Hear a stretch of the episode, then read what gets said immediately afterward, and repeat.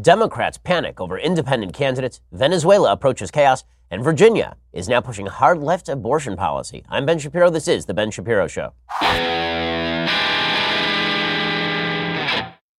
Oh man, we have a lot to get to today, a lot in the news. People very angry on the Democratic side of the aisle at Howard Schultz.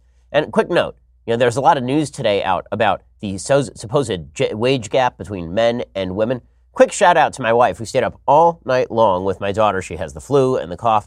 And my wife, being an actual feminist, actually stayed up all night long with my daughter because she is the best wife in the world. So shout out to you, honey. I never do that on the show, but you deserve it this morning. We'll get to all of the actual news in just one second. But first, let me talk about what I'm going to do for my wife today. I'm going to order her a batch from 1 800 Flowers because if you are in a relationship, and there are a couple important dates that you have to remember there's Valentine's Day, birthdays, anniversaries, or the day after your wife stays up all night taking care of your sick kid so you can get a little bit of sleep. When you are looking for the biggest and best quality roses out there, check out my friends at 1 800flowers.com. Right now, you can get 18 red roses for $29.99 or upgrade to 24 red roses for 10 bucks more. This is an amazing offer from 1-800-Flowers. 18 red roses for $29.99 or upgrade to 24 red roses for $10 more. The roses are just beautiful. I mean, I got some for my wife actually yesterday and they're really spectacular looking. 18 red roses again, $29.99 or upgrade to 24 red roses for $10 more. And these things really last. I mean, once you get the roses from 1-800-Flowers, they do last. They are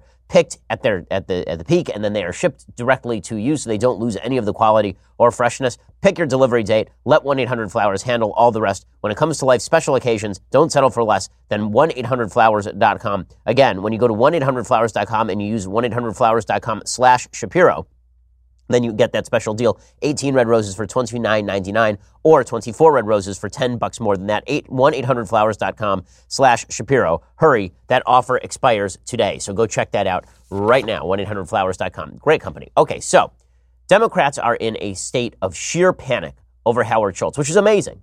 The guy is not exactly lighting up the world with his charisma and good looks. He's not George Clooney, Howard Schultz. He's a former CEO of Starbucks a large coffee chain that most people have at least mixed feelings about. And yet, he is scaring the devil out of Democrats. I mean, they are scared of him. And they're scared of Michael Bloomberg, too. They're scared more of, of Schultz than Bloomberg because Bloomberg has suggested he's going to run as a Democrat in the Democratic primaries. And they figure he's not going to go anywhere in the Democratic primaries. There's just no real chance that he ends up doing anything spectacular there. He's not intersectional enough. He's too moderate. So they figure, okay, we'll get rid of him the same way we got rid of Jim Webb in 2016. He'll just sort of fade out into the distance of, of his own accord. But somebody running as an independent changes the math pretty radically. And Democrats are really scared of Schultz, which is why you are seeing the virulent reaction to Schultz. I mean, people are angry at him. People are people are so angry at him that he went on MSNBC this morning and he said, like, I've never seen the vitriol like this, which suggests that, as we in the political business like to say, you're not taking flak unless you are over the target. Well, this has led some members of the media to try to hit Schultz with gotcha questions. So the line of attack on Schultz is going to be that he is a delusional billionaire, that he happens to be extraordinarily rich, and that's the only reason he's considering running. And because he is both delusional and a billionaire, that means he is out of touch. He's out of touch with the common American person. Now, let me just explain at the top. The number of politicians who are really in touch with the common American in Washington, D.C. is zero. There are no politicians in Washington, D.C. that you know or I know who are really in touch with the common man. People who you know, actually have to scrape to save for, for a box of Cheerios, for example. The number of Congress people who actually know how much a box of Cheerios costs is zero because they have aides who do all their shopping for them. I mean, Hillary Clinton, as of 2016, had not driven herself anywhere in two decades, and she admitted that. Donald Trump plasters his toilets in gold. The people in our politics who are at the top levels are not people who are scrimping and saving with the, with the coupon saver in order to make the bills that month. And yet, Howard Schultz is the one being dragged across the, across the room for it. So Howard Schultz is on Morning Joe. You'll recall Morning Joe from such, from such special events as, we love Donald Trump and we'll make him president, and then we will turn around and crap all over him. Well, now they're going directly after Howard Schultz. They decided to ask a real gotcha question to Howard Schultz. The question being, how much does a box of Cheerios cost? I will be a leader of the country of all American people that people will trust and admire because I will understand. I have walked in their shoes. I'm on both sides of the equation. I'm somebody who has been who is successful. I'm somebody who came from the projects and I understand the American people. How much does an 18 ounce box of Cheerios cost? an 18 ounce box of mm. Cheerios. Mm-hmm. I don't. See, need, now here's I, the deal. I don't need, I don't need Cheerios. Here's the deal. Yeah. You ask us. Yeah. Yeah. How, you know, like budgets for the VA. We're yeah. going to ask you questions. Ask me anything you want. I don't need. I don't need Cheerios. I'm sorry. Okay. Okay. So they, th- that is a sure gotcha question. A sure gotcha question. How much does a box of Cheerios cost? And this is supposed to show that he's out of touch. This is the same routine that the media did with George H.W. Bush in 1991 when they suggested that he didn't know how a supermarket checkout scanner worked, even though he knew perfectly well how a supermarket checkout scanner worked. By the way, there's something ironic about Joe Scarborough and Mika Brzezinski grilling Howard Schultz over his lack of being in touch with the common man. I will remind you that Joe and Mika were wed at the National Archives, which, by the way, is illegal, okay, except for Joe and Mika. No one has ever been wed at the National Archives, which is a government site. They were married at the National Archives, becoming the first couple ever to wed at the National Archives. They became engaged in 2017 during a trip to France. These are, these are common folks, the people standing up for the common man. They're going to tell you how much it costs in Podunk, Iowa for a box of Cheerios. But Howard Schultz, that guy over there, he can't. The wedding, by the way, was kept under wraps. It was purposely held on Thanksgiving weekend when Washington movers and shakers were out of town, according to Vanity Fair, which covered the wedding. The ceremony was officiated by Representative Elijah Cummings, another person in touch with the common man, held in the rotunda in front of the Constitution, Declaration of Independence, and Bill of Rights. So, yes, I'm, I'm sure that these are the people who are going to be the police for the common man. So, you, you can see the ire at Schultz. I mean, people are seriously, seriously angry at Howard Schultz. And the reason that people are angry at Howard Schultz is because Howard Schultz has the temerity to believe that there may be a centrist road to the presidency, or at the very least, that Democrats have swiveled it too far to the left. Nobody on the right is angry at Howard Schultz today. Nobody on the right is upset at Howard Schultz. Now, Howard Schultz may in fact take suburban votes away from Donald Trump in the end, but there are not a lot of Republicans angry at Howard Schultz. Why? Because the more the, the more the merrier. I mean, when it comes to people who are running on non-insane platforms, I'm basically glad to see it. I'm not planning to vote for Howard Schultz in the 2020 election. But I do like the idea that there is more than one candidate standing against the idea that we should completely nationalize the healthcare industry, for goodness sake. Nonetheless, Howard Schultz being dragged around by his ear because he's rich. And we, we were now in a, a, time of open class warfare. If you're rich, Howard Schultz, by the way, did not start off rich. Right? This is a person who started off, as he says, in the projects, and now he's a very wealthy man. He's a billionaire now. But we have to rip him down because he's very wealthy. People were, were tweeting out the percentage of money that he gave to charity this year, neglecting, of course, how much he already paid to the federal government in taxes this year. I give a fair amount of money to charity. By percentage of my income, it probably isn't high enough, and I'd like to give more next year. It is also true that my effective tax rate is well over 40% because I live in California. The same thing I am sure is true of people like Howard Schultz. In any case, whenever Howard Schultz says things that are eminently true, like you can't buy your way to the presidency, people get very angry with him because he's rich. Now, we're going to ignore the fact that Elizabeth Warren has a net worth of somewhere between 10 and 18 million dollars. We're going to ignore the fact that Bernie Sanders is, by any global standard, extraordinarily wealthy. The man owns three homes, including two vacation homes. We're going to pretend that Kamala Harris is not a pretty wealthy woman. Okay, Kamala Harris is worth some money. Howard Schultz, though, he's different. He's different. So here is Meghan McCain going after Howard Schultz, and Howard Schultz saying, listen, you can't buy the presidency, and the audience booing him.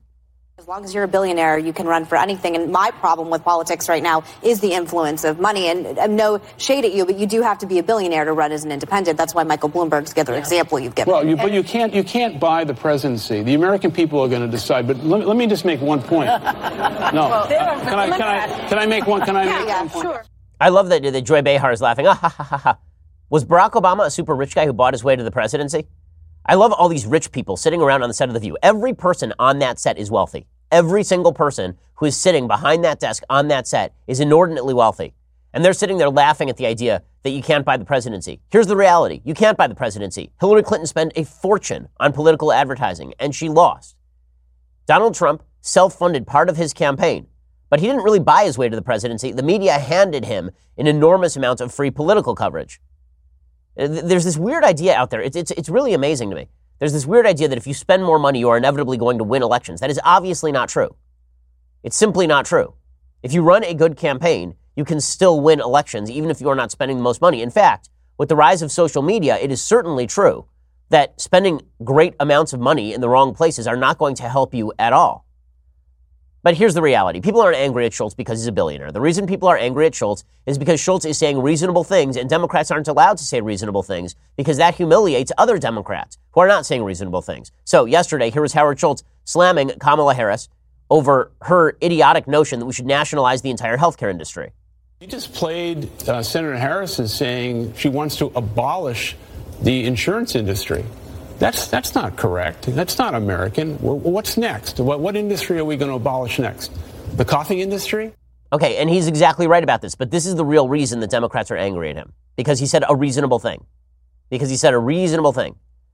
Right? And this is why, and, and look, what the Democrats want is they want him to run inside the Democratic primary so that the radicals can sideline him.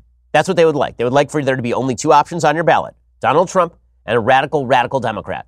Tom Perez is saying as much. And Tom Perez is the head of the DNC. And he says, you know what? Schultz shouldn't run as an independent. He should run as a Democrat. So we can sideline him, of course. I have respect for Howard Schultz. If he chooses to get in the race, I hope he gets in the Democratic Party. We'll we'll, we'll treat him very fairly. Clearly, I he's think, saying he's not, though. Well, well, what I, I, I, tend to agree. Again, Mayor Bloomberg, I think it was, who said, uh, "I've studied independent runs, and, and what an independent run would do in 2020 is simply uh, split the anti-Trump vote and help Donald Trump get reelected." And and uh, Howard Schultz himself said, "I'm only going to run if there's a real pathway to victory." You know, Mark uh, Cuban, businessman, simply being a spoiler. Okay, well, again, Democrats are deathly afraid of this because they have tacked too far to the left. They know they've tacked too far to the left, and they're scared. So their their real goal here is to have Schultz run inside the Democratic Party so that they can sideline him, right? And that's what they are doing with, with Michael Bloomberg. We'll get to Bloomberg in just one second. First, let's talk about your hair. Losing your hair sucks. Okay, I know it runs in my family. You don't realize how much you care about your hair until you start losing it, which is why you should be using Keeps, the easiest and most affordable way to keep the hair that you have. These FDA approved products used to cost so much, but now Thanks to Keeps, they're finally inexpensive and easy to get. For five minutes now and just a buck a day, you're never going to have to worry about hair loss again. Getting started with Keeps is really easy. Sign up takes less than five minutes. Just answer a few questions, snap some photos of your hair. A licensed physician will then review your information online and recommend the right treatment for you. It is then shipped right to your door every three months. Keeps offers generic versions of the only two FDA approved hair loss products out there. Some of you probably tried them before, but you've probably never gotten them for this price. Keeps is only 10 bucks to 35 bucks a month. Plus right now, you can get your first month for free, which is a hell of a deal for getting to keep your hair. To receive your first month, first month of treatment for free, go to keeps.com slash Ben. That is K-E-E-P-S dot com slash Ben. Once again, free month of treatment at keeps.com slash Ben. Keeps hair today, hair tomorrow. You're not going to realize how much you like your hair until it's gone. So go make sure that you keep your hair today at keeps.com slash Ben to get your first month of treatment for free. Keeps.com. All right. So the Democrats want to keep the moderates who would run for independent inside the Democratic Party, not because they actually want them there, but because it gives them the ease of sidelining them. Now, Michael Bloomberg, the former New York mayor, who was in favor of a soda tax, uh, most famously, and he's very anti gun, he's going to run, presumably, inside the Democratic primary he's saying many of the same things that, that Schultz is saying, but he's not receiving quite the same ire. So here's Bloomberg yesterday talking about the insanity of the Green New Deal being proposed by Democrats, which would cost some $50 trillion over 10 years, outlaw cars, and cut the military in half. Here's Michael Bloomberg taking that apart. I think it's time as a party that we started putting some meat on the bone and laying out exactly how a Green New Deal should, inc- what it should include. And I believe that that plan should be bold and ambitious and most importantly, achievable. I'm a little bit tired of listening to things that are pie in the sky that we never are going to pass or never going to afford. I think it's just disingenuous to promote those things. You've got to do something that's practical. So obviously, what he is saying is true. Democrats are not afraid of Bloomberg. Why? Because if somebody is inside the Democratic Party, they can easily be marginalized simply through identity politics. This is the plan for Democrats. Get the moderates in the room and then push them off to the fringes, the moderates, by using identity politics. And you can see this from the most passionate of the members of the Democratic base. So there's a former campaign aide for Alexandria Ocasio Cortez and Bernie Sanders. And this former campaign aide, whose name is uh, Shahid, uh, he was he came forward and he was talking about Howard Schultz. Listen to the tactics that he was using to try and marginalize Howard Schultz. Regardless of the third party thing, I think it tells you way more about what white male billionaires think about themselves, that they should be in charge. And I think in this moment in time where you have all these working class people of all backgrounds who've been hurt by the Trump administration, to put another white male billionaire who um, is putting is thinks the deficit is the biggest crisis in the country. That is r- ridiculous given where the electorate is at. People want, um, you know, I think Ocasio Cortez. One of the reasons she's popular is because she's a working class person from the Bronx. We need to see more leaders like that. Okay, so Waleed Shahid is making the case inside the Democratic Party, and this is precisely the reason why Howard Schultz should never run inside the Democratic Party. Because the rip on him is going to be that he's too rich and too white, neither of which is an argument, both of which are emotional appeals to identity politics and tribal polarization. That's what this is. If you're Howard Schultz, you're a nut to run inside the Democratic Party. If you're Michael Bloomberg, you are crazy to run inside the Democratic Party.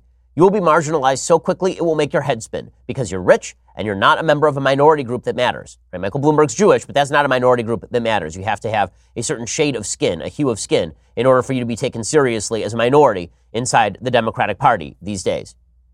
Now, the reason that all of this matters is because what Democrats really want to avoid is having to moderate their positions. Yesterday, Kamala Harris had to do just that. So, we talked about yesterday on the program, Kamala Harris did a CNN town hall in which she simply spit out that she wanted to get rid of all private health insurance in the country.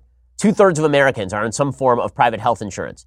And virtually the entire system rests on private health insurance, employer guaranteed health insurance, employer benefits. Kamala Harris said she just wanted to do away with all of it. Well, yesterday, she had to backtrack it. Now, this was really funny because she went out in front, right? She said, okay, let's get rid of all private health insurance. And then you saw potential contenders like Senator Sherrod Brown of Ohio, you saw him come forward and say, Yeah, I agree. I agree with Kamala Harris. Yeah, I, I want to do that too. And then she just slowly backed away, leaving Sherrod Brown standing there holding the bag of flaming dog poop that is nationalized health care. So over the last 24 hours, she has backtracked. You'll recall that she said on CNN's town hall, quote, I believe the solution, and I actually feel very strongly about this, is that we need to have Medicare for all. That's just the bottom line. Now, first of all, we should note what they're actually talking about is not Medicare for all. They're talking about Medicaid for all, which is the sort of poverty based government program that exists for the very poor in this country and that shows really not a lot of evidence of having any sort of serious impact on the health outcomes of Americans.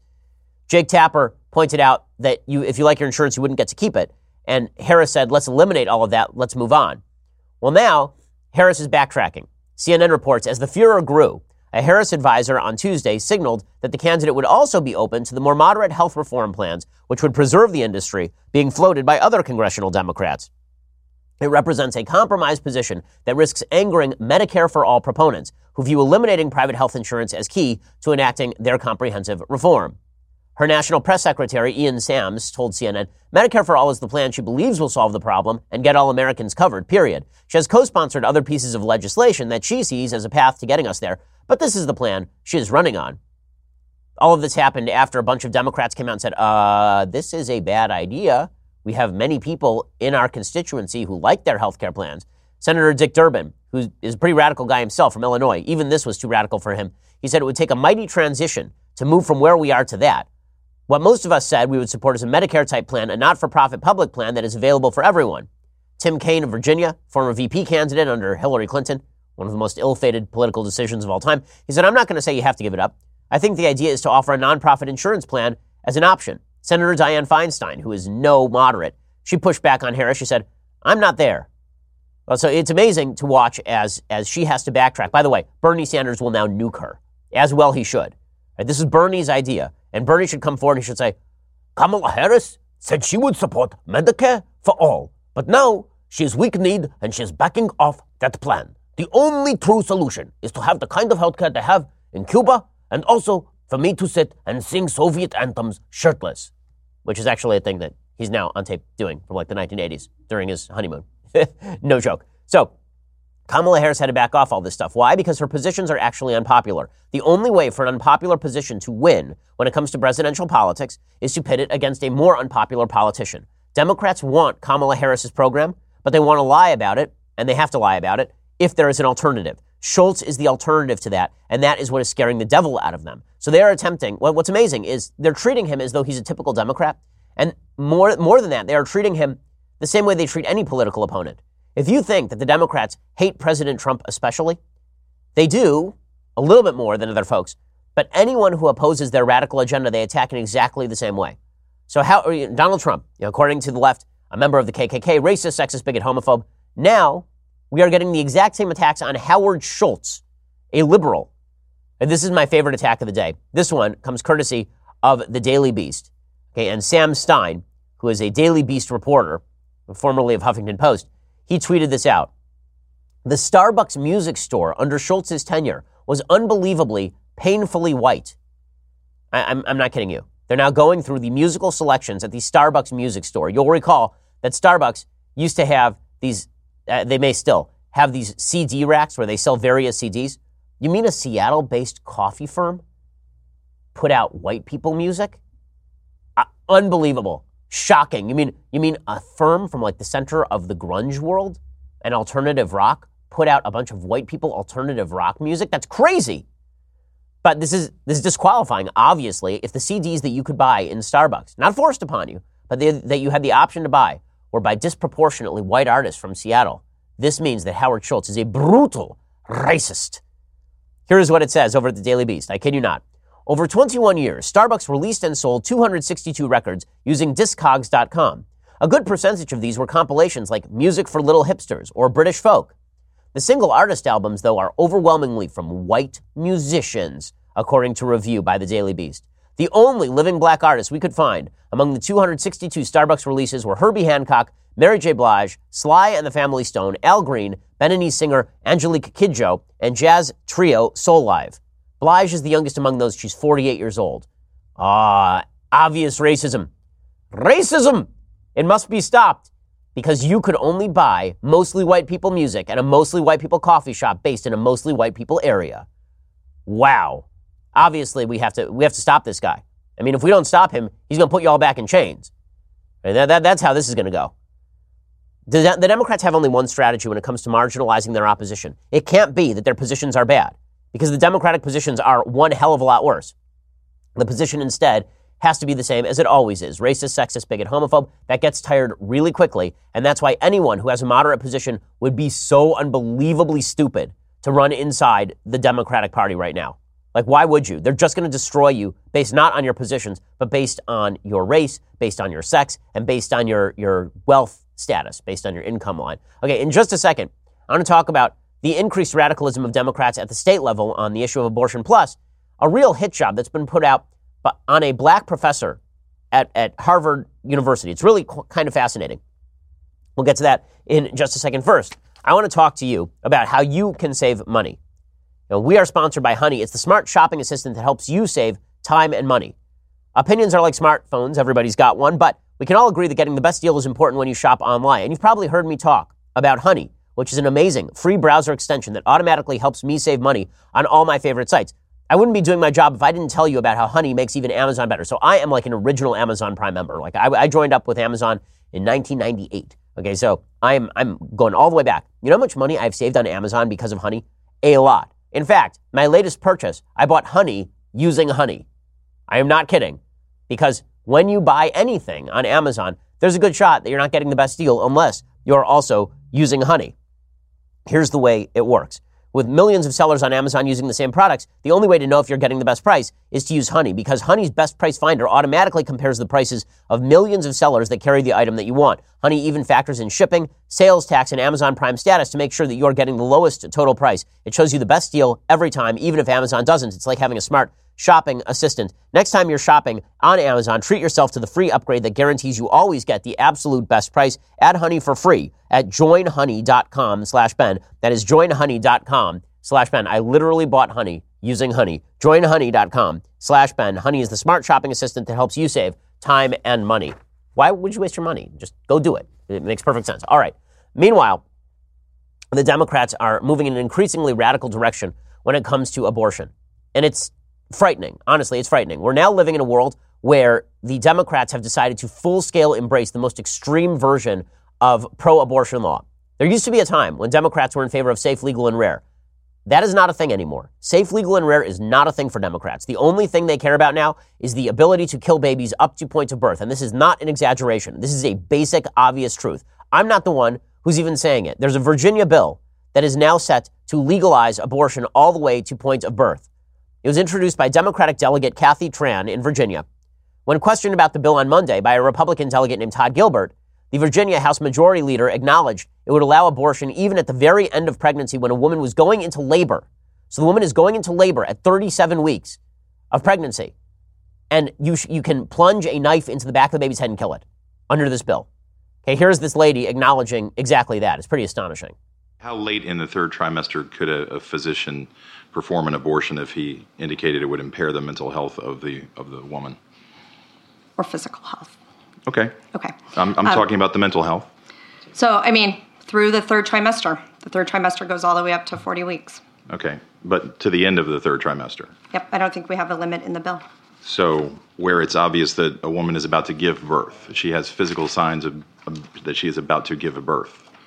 Would that still be a point at which she could request an abortion if she was so certified? She's dilating. My bill would allow that, yes. This is infanticide. There's another way to put it. That is infanticide. If you believe that the, the, the 10 centimeters between the dilation of the cervix and the exit of the separate human being from the womb is all that defines humanity, you are insane. This is full scale support of infanticide. And it's now being backed by Virginia Democrats. Virginia Democrats, not New York Democrats, not California Democrats, not Massachusetts Democrats, Virginia Democrats. In New York, this has already become legal. You, there, there are, I, I believe, seven states where you can now abort a baby all the way up till point of birth. I mean, this is utterly uncontroversial stuff. We're not talking about a we're not talking about a fertilized embryo. We're not talking about an egg that was fertilized three days ago and whether or not you should be able to get a morning after pill. Okay, what we are talking about now is a fully formed human baby. In every aspect, every aspect of this baby is completely formed. This is infanticide. This is human sacrifice to Molech. I mean, this is this is like biblically enjoined. And the only reason I cite the Bible is because the Bible was enjoining actual child sacrifice. This is actual child sacrifice. If for the mental health of the woman, you believe that you can cut a baby apart in the womb that is fully alive, th- this is this is insane. Okay, but this is how far the Democratic Party has moved. In order to fight back against Republicans who say that life should be preserved, the position Democrats have taken is that the end of life is to be celebrated. The ending of a life that is not your own, even, is to be celebrated. And it's not just in Virginia. The Rhode Island governor has now signaled that she is willing to go forward with all of this. According to Michael Bilger over at lifenews.com, Rhode Island Governor Gina Raimondo, who is purportedly Catholic, she is pushing a radical pro-abortion bill. The legislation would legalize abortions for any, basically any reason up to birth.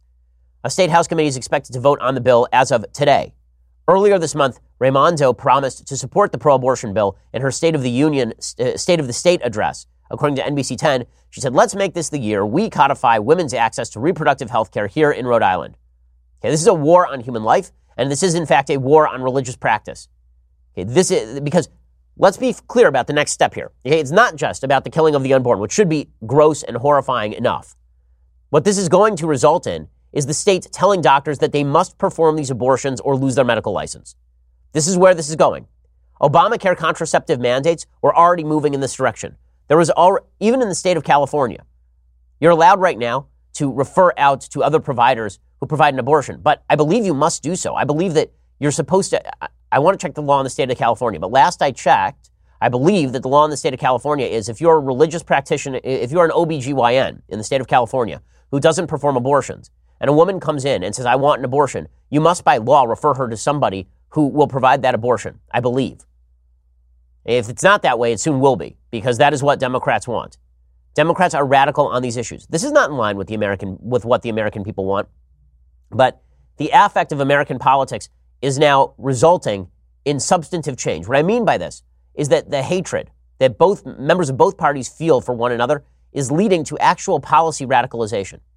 It used to be that people in each party, you know, even though they disagreed with each other, they didn't really hate each other on the deep root level that members of the parties now despise one another. And what that meant is that you would at least grant a you, you'd at least grant the, the basic humanity of the person with whom you were talking.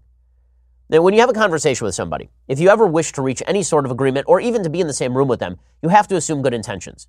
It's something I've been working on in my own life and in my own career, trying to assume good intentions of people with whom I disagree. But if the other person doesn't assume good intentions on your behalf, if they assume that your positions are driven by animus, that is going to lead them to reject your positions and take the exact polar opposite position. So, for example, if the people on the left, with regard to abortion, assumed that people who are pro life simply want to preserve the life of infants, even if they disagree, then maybe they would respond by saying, okay, well, what's a reasonable way to define life? And then we can have an argument over that. I would still be pro life and I would still think that the pro abortion side is wrong, but at least then you can have a conversation that is steeped in science and not steeped in insulting the other side. If, however, pro choicers believe that pro lifers simply want to control the bodies of women and are ensconced in a fight to be tyrannical handmaid's tale purveyors, well, then their reaction is going to be, well, any attempt to limit abortion access is really about controlling the body of women. And we can't have that. So let's just legalize abortion all the way up till birth. In other words, when you start assuming bad faith on the part of the other side, it leads you directly away from moderation. You can see the Democrats doing this with Howard Schultz. And Howard Schultz was one of them until he wasn't. And now that he's not one of them, they're castigating him as badly motivated. Until five minutes ago, Howard Schultz was a good guy, the kind of guy who wasn't going to put Christmas colors on Starbucks cups and who's going to ensure that bathrooms would be available to all without purchase in Starbucks stores. Then he walked outside the party line, and now he is an evil, rich, white billionaire. Terrible, terrible person now, which means all of his positions can be thrown out as well. The reliance of Democrats on the belief in the bad intent of their political opponents, that's what's driving this radicalization right now. So we may think that it's just about, you know, fraying the social fabric, but there are actual policy ramifications to all of this. If you cross the line politically for Democrats, then many folks on the left will immediately assume you are now a bad person, and that means there can be no moderation. There can be no negotiation. It is over. Okay, in just a second, we're going to talk about where the Republican Party stands in all of this. But first, let's talk about how you make your business better this year. Well, hiring can be pretty time consuming. You post a job to several online job boards, only you get tons of the wrong resumes. Then you have to sort through all those resumes just to find a few people with the right skills and experience. Those job sites that overwhelm you with the wrong resumes, those are not smart. That's why you should do the smart thing and go to ziprecruiter.com slash dailywire. Right? ZipRecruiter finds qualified candidates for you. Their powerful matching technology scans thousands of resumes to identify people with the right skills, education, and experience, and then actively invites them to apply to your job. So you get qualified candidates incredibly fast, which is why ZipRecruiter is rated number one by employers across the United States. That rating comes from hiring sites on Trustpilot with over 1,000 reviews. And right now, you get a special deal. My listeners can try ZipRecruiter for free at ziprecruiter.com slash dailywire. Again, that is ziprecruiter.com slash dailywire, D-A-I-L-Y-W-I-R-E, ziprecruiter.com slash dailywire. There's legitimately no reason for you not to do this when you're hiring. We use it here at Daily Wire to constantly upgrade our staff. Go check it out, ziprecruiter.com slash dailywire. ZipRecruiter is indeed the smartest way to hire. Okay, we're going to get to more of the more of the Republican versus Democrat battle and an astonishing story out of Harvard where a prominent black professor is now, I think, being railroaded over really skimpy Me Too charges. We'll talk about that in just a second. First, you have to go subscribe. All you have to do is subscribe. You spend $9.99 a month. That's it. That's all, that's all you have to do. $9.99 a month. Okay, and then you get access to my show, and not just my show, the other two hours that we do later in the day. We are providing you so much content, it is making my fingers bleed. I mean, that's just, it's, it's incredible. I'm sitting here typing out all the things I'm going to do later today, and it's going to be unreal, but you're not going to be there for it unless you're a subscriber. Also, when you subscribe for $99 a year, you get this the very greatest in all beverage vessels, the leftist tears, hot or cold tumbler. Now, you may have noticed that I've been ill lately. Why? Well, because over the weekend, I didn't have my tumbler. I didn't use my tumbler over the weekend. More fool me. If only I had used it, I would have been immune to the disease running rampant through my family. Yes, we all had the flu shot. Okay, go check it out. The, the leftist tears hot or cold tumbler that is available with your annual subscription for $99 a year. Also, a few more announcements. We have a new date and new time. You may have noticed that last night we did not, in fact, do a Daily Wire backstage. So if you are waiting with bated breath, where are, where are my friends? Why are they not here with me? Well, we were all at home relaxing. Next week, we will not be. Our next episode of Daily Wire Backstage has been rescheduled for the evening of February 5th. Nancy Pelosi canceled our Daily Wire Backstage, and then we had to reschedule it for February 5th because that's the State of the Union address. Daily Wire, God King Jeremy Boring, me, Andrew Klavan, the execrable Michael Knowles and his terrible bow tie, and Alicia Kraus will be here discussing all the important issues and, of course, answering your questions. Will we finally see President Trump deliver the State of the Union? Will he deliver it like a baby? Tune in on Tuesday to find out. As always, only Daily Wire subscribers get to ask questions, so make sure to subscribe today. Also, do not forget my latest book, The Right Side of History. I'm doing the audio read right now, and I am so excited about this book. Like, really, this is the most excited I've ever been about the release of any of my books. I'm really proud of this. I think it's deeply important. I think it's a great primer on what Western civilization is all about and why we need to defend it. I mean, it really is like a 2,500 year history of Western civilization.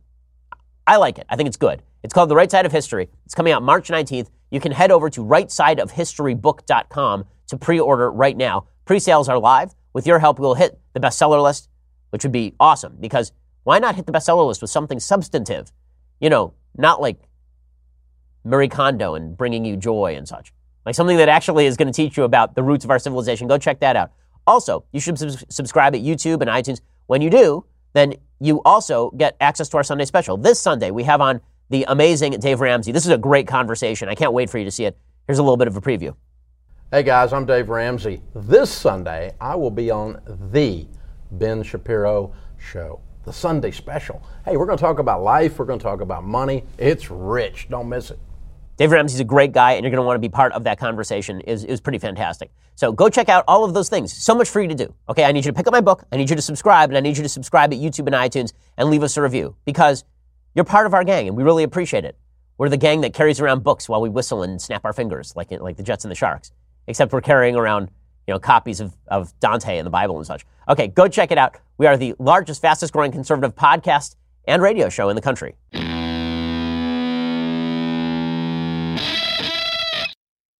So, breaking news. Breaking news. Journalists suck at their jobs. Okay, I have to bring this up because this is legitimately breaking as we're on the air right now. So, you remember yesterday, we discussed a story. This was the story of unfortunate Empire actor Jussie Smollett. Jussie Smollett is black and gay, and he alleged, according to TMZ, that he was walking along the streets of Chicago, the mean streets of Chicago, at 2 a.m. when suddenly, out of nowhere, this is according to TMZ, they say a friend of Smollett said this, or, or somebody close to Smollett, which probably means Smollett, that this person, Smollett reported, that he was walking down those mean streets of Chicago when suddenly two white men in uh, two white men emerged from the shadows carrying a noose and bleach, proceeded to throw the noose around his neck, proceeded to call him the N word and also the F word for, for gay people, pour bleach all over him, and then shout at him that this was MAGA country in Chicago at 2 a.m. in 60 degree below freezing weather. They were just like hanging out on the street waiting for an obscure actor from a show that is, I'm sure, highly popular among the MAGA crowd. I, by the way, I do love the implication that the people in MAGA country, that their favorite show is Empire. You just, just, no. Okay, no. I mean, if the implication is that MAGA people are racist, I'm pretty sure they're not tuning into Empire every single week to find Jussie Smollett. In any case, this guy alleges this. And then Chicago PD says, um, okay, well, in the original report, we didn't have any evidence. And so, the, and then the, the story gets weirder. Apparently, they just sort of let him go after bringing a noose and bleach and yelling at him that this was MAGA country. They allegedly broke a rib, and then he somehow got out of there, and he didn't call an ambulance, and he didn't call for uh, the, the police to actually pursue anyone. He just sort of sauntered over to the hospital. He drove himself to the hospital, and then he reported something to police. Now, I don't know what happened, and you don't know what happened, but neither do the police know what happened. The original report from the police is that Smollett had not told them about the MAGA country comment. Only TMZ had it. TMZ stood by its report. Then later, the Chicago PD backtracked and they said, oh, yeah, we called up Smollett and we asked him about it. And he said, oh, yeah, that happened, by the way. Which, I mean, if I had to speculate, that sounds a lot like somebody who told a story to TMZ that was a lot more sensational than the story he told to police because this, the original story he told the police did not have the race of the suspects or the MAGA country comment, which is just, I got mugged on the streets of Chicago, which is like everyone in Chicago, pretty much every day. But the story told to TMZ is a lot more salacious. Okay, so he tells that story, or somebody tells that story to TMZ. Chicago PD don't get that story. Then they call for follow up, and they says, "Oh yeah, by the way, they were white and they were shouting MAGA country." So all of this is weird. Now here's what the Chicago PD are reporting. This is according to the Associated Press. Quote.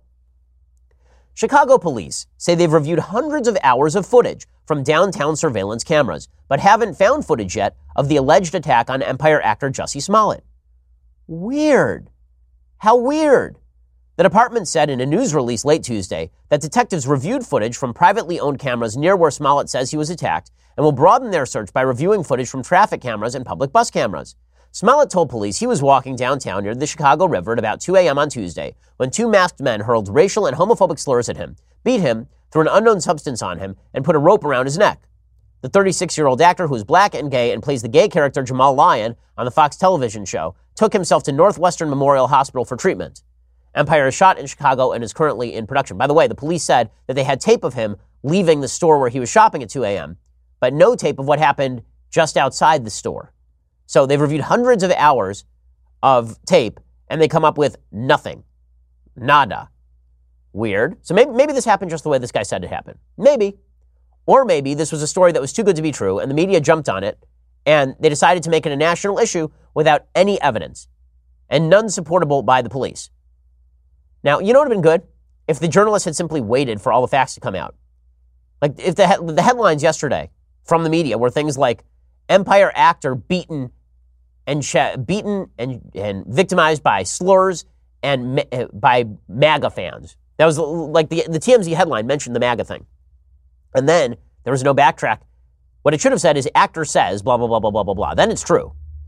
But pretty, pretty amazing stuff. Pretty amazing stuff. So well done, journalists. As always, you have, you have made clear your narrative structure. Just well done. We'll wait for all the details to come out. Maybe it all happened the way this guy said it went down. So far, there's no evidence. And I think that all of the questions that were being asked about this story initially still remain kind of puzzling. This is Chicago. Who runs around Chicago going, this is MAGA country? 111% of people in Chicago voted against Donald Trump in 2016. I mean, I can't think of a place that is less MAGA country than downtown Chicago. Legitimately. What the? Okay, so that's that. Meanwhile, Republicans are having their own problems. So Texas Republicans are reporting that come 2020, they are afraid they're going to lose the state. They should be afraid they're going to lose the state given Beto O'Rourke's very strong showing against Ted Cruz in the last senatorial election. Texas GOP Chairman James Dickey has delivered a message to the Trump campaign, the Republican National Committee, GOP donors, and activists in the state. Nationally, Republican operatives and donors have historically taken Texas for granted. They've directed their financial and organizational muscle to more competitive regions. This is according to the Washington Examiner. Separately, Senator John Cornyn of Texas, who's up for reelection next year, has spoken with the new RNC co-chairman Tommy Hicks about concerns that Trump could actually lose the state. Texas is the is the election. I mean, if Texas if, if Trump loses Texas, the election is over. Of course, if Trump loses Michigan and Pennsylvania, or Michigan and Wisconsin, or or Pennsylvania and Wisconsin, then he loses the election as well. The president really has a narrow path here to 270. If he loses Texas, he's done. And if Republicans lose Texas in a 2020 election matchup, that does not bode well for the future of the Republican Party in the country. I mean, Texas is about as red a state as it is possible to have. Now, listen, they had some structural disadvantages in 2016. They got blown out in the suburbs. Trump is deeply unpopular in the suburbs. Republicans are going to have to face some basic facts when it comes to Trump 2020. They're going to have to face the fact that Donald Trump does not actually have a massive group of people who are secretly hiding in the shadows and who are going to emerge to vote for him. That is not what happened in 2016. It wasn't a bunch of people who lied to pollsters. What happened in 2016 is everybody on the left thought Hillary was going to win, and everybody on the left didn't like her. So they didn't show up. And Donald Trump won because they didn't show up. In 2018, Republicans showed up better than 2016 levels, and they got blown out by 8.6 points on average across the country. Democrats all showed up. If Republicans want to win in 2020, they have to appeal to those suburban voters. This, by the way, is the real reason that many Republicans are fond of Howard Schultz's candidacy. What they're hoping is that he does, in fact, draw away those suburban voters from the Democrats and split the vote. And Trump's support base is pretty solid and it's not going anywhere. Schultz isn't going to carve into that support base. But the other option here is for Trump to do what Democrats should be doing, which is appeal to that suburban vote base. Now, President Trump is a double down guy. There's a guy who, who dances with the gal that brung him, not in his personal life, but certainly in politics. He is, he's the guy who, who, if he believes that his manner of politics won him election, he's not going to change it now. But here's the truth you do need to change strategies at a certain point. If you don't change strategies while all the indicators are pointing south, you're being foolish. And President Trump has an opening. The Democrats are incredibly radical. All President Trump has to do is be the nicest version of himself. Doesn't mean change himself, but be the nicest version of himself. It's, it's funny. When you talk to folks who know President Trump on a one to one level, what they will say is that in person, on a one to one level, he is charming, he is generous, he's very nice to people. And then you get him in a group and he changes radically. He wants to dominate, he wants to be the alpha in the room. You know, a softer side to Trump would be such a shock to the American people. I'm not sure the American psyche could stand it. If President Trump had any appeal for suburban voters, he would clean up in 2020. Instead, he's busy alienating the very voters he needs in order to win election. There's an opening for him here, but he's going to need to take it. Now, one of the big problems here again, as I mentioned earlier, is that people are so polarized by Trump that they're embracing positions they wouldn't otherwise embrace. And this is particularly true among young people. There's a new poll out from Axios and SurveyMonkey showing that warmth toward socialism has grown particularly amongst the young. This is largely the effect of media coverage, but it is partially the effect of a reaction to President Trump. Some 29% of Republicans aged 18 to 34 said that they are positive toward socialism, toward the word socialism, which should scare the living daylights out of everyone. One of my concerns about President Trump in 2016 is that Trump would be so polarizing that he would end up smearing a lot of Republican causes with his unpopularity. President Trump needs to do better. He needs to do better. He needs to actually explain issues. And if he can't do it, he needs to shut up and let others do it. This same Axios SurveyMonkey poll shows that 31% of young Republicans say inequality is a bigger problem than overregulation of the free market. 39% of young Republicans want the feds to do more to reduce the gap between the rich and the poor. This is not good news for Republicans. Republicans are trending toward Democratic positions. Independents are trending toward Democratic positions. Now, Democrats are trending too far left, but that doesn't mean that Republicans don't, in fact, have a problem. They do. They're not making the case. And because they're not making the case, they're losing. Let's, let's be real about this. We can, we can yell as much as we want about Elizabeth Warren's wealth tax and Kamala Harris's wild proposals on guns and, and Green New Deals and all the rest. If Republicans aren't making an affirmative case for their own belief system, they've got a problem. Is, look, President Trump is by nature a counterpuncher. And it's useful. That's a useful skill. But when you're the president, you should be a bulldozer. When you're the president, you actually need to be using that bully pulpit. You can't just sit behind, you can't be Floyd Mayweather. Being a defensive president who's excellent at defending and deflecting punches, again, useful skill, but you better have a right. You better have a heavy right. And so far, President Trump has not had a heavy right when it comes to pushing positions that Republicans care about. He's been getting things done, but getting things done is not enough to shift the country. The president has two jobs. One is to implement policy, and the other is to make the case to the American people about why his policies are best and why his ideology is best. This is why all the talk about having a pragmatic president, a pragmatically minded president, is so much silliness. The most influential presidents in American history have really not been chiefly about policy. They've been chiefly about shifting the way the American people thought. I'm thinking really here of three presidents in the 20th century Woodrow Wilson, FDR, and Ronald Reagan. Those were the three presidents who did the most to shift how Americans thought. Barack Obama tried to do that. He didn't really succeed. Donald Trump isn't even trying to do that, and that needs to change immediately. And if he's incapable of educating the American people, he needs to point to people who are capable of educating the American people. Because if, they're, if, if the American people aren't educated toward conservative positions, they're not going to embrace those positions. They're just going to embrace whoever is the most magnetic candidate, and then we have cult of personality politics, which is the opposite of what conservatism would recommend. Okay, time for some things I like and then some things that I hate. So, things that I like today. There's a great new memoir. It's going to be out by a guy named Sohrab Ahmari. He is the opinion editor over at the New York Post, formerly of Commentary Magazine. It's a, it's a memoir of his journey from being a an Iranian Muslim to being a to being a Catholic. The, the book is called From Fire by Water: My Journey to, Catholic, to the Catholic Faith. As you know, I am not a Catholic. I'm not a Christian. I'm an Orthodox Jew. This is a moving book about why it is that Western civilization is based on certain fundamental religious principles. And more importantly, it's a great study in comparative culture. There are a lot of people in the United States who have never studied any culture other than their own. And so they believe that America is bad because America in a vacuum, you look at all of its flaws and you think, oh, this, this place, it's got serious problems. And then you look at America as compared to other places on earth and you realize this place is pretty fantastic. This place is pretty great. By the way, I felt the same about Los Angeles before I went to Boston. I've lived my entire life in Los Angeles, and I used to think, ah, LA, kind of dingy. People are kind of shallow. You know, LA. And then I went to Boston, where it is winter, nine months of the year. It's the worst. And I came back to LA, I'm like, this place is great. Well, Sohrab Ahmari's book is basically about that, except with America and other countries. Well worth the read. From Fire by Water, My Journey to the Catholic Faith. Also, it's an amusing, fun read. Quick read. I read it in one sitting. Sohrab Ahmari's book. Go, go pre order it right now. It's quite good. Okay, time for a thing that I hate. So, a couple of things that I hate. There's a news story out from the Wall Street Journal today talking about how the White House may soon be making concessions to Dianne Feinstein and Kamala Harris about appointing leftist judges to the Ninth Circuit Court of Appeals. Yee, yee, yee. Here is what the Wall Street Journal story says. It says President Trump's best achievement has arguably been judicial selection.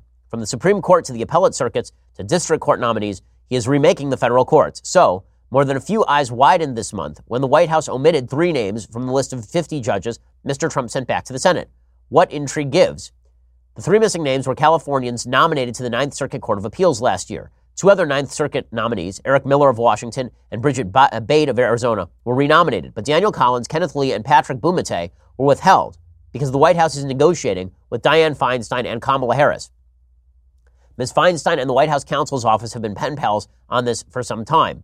In a November letter to new White House counsel Pat Cipollone, Ms. Feinstein and Ms. Harris requested that the White House work with us to reach an agreement on a consensus package of nominees. The Democrats want to pick one name from the White House list, one from their own, and a third consensus nominee.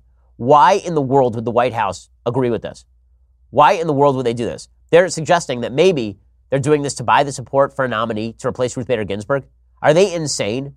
Are they insane? If the White House is doing this, they must be off their rockers. If they believe that Kamala Harris or Dianne Feinstein will hold by any deal that allows them to vote for a conservative replacement for Ruth Bader Ginsburg, out of their mind. First of all, if Ruth Bader Ginsburg dies in the next two years, there will be riots in this country over the Supreme Court. There will be, because Democrats are not going to stand for an actual swing vote moving to the right. This is why they're already writing they're already writing eulogies for her in movies, right? They're already doing movies like on the basis of sex, which looks more boring than any movie other than like actual drying of paint on film. They're making full hagiographies of Ruth Bader Ginsburg, the notorious RBG. If she dies while Trump is in office, all hell will break loose. You really think you're going to count on Dianne Feinstein and Kamala Harris to come to your aid in this, Mr. President? My goodness. This would be so stupid. This is Trump's biggest, it's his biggest accomplishment. If he blows it, it will be a massive, massive fail. Okay. Meanwhile, another thing that I hate today. So there's a piece today by Stuart Taylor of Real Clear Investigations about the takedown of Roland Fryer Jr. Excuse me. Now, I've mentioned Professor Fryer before on the program.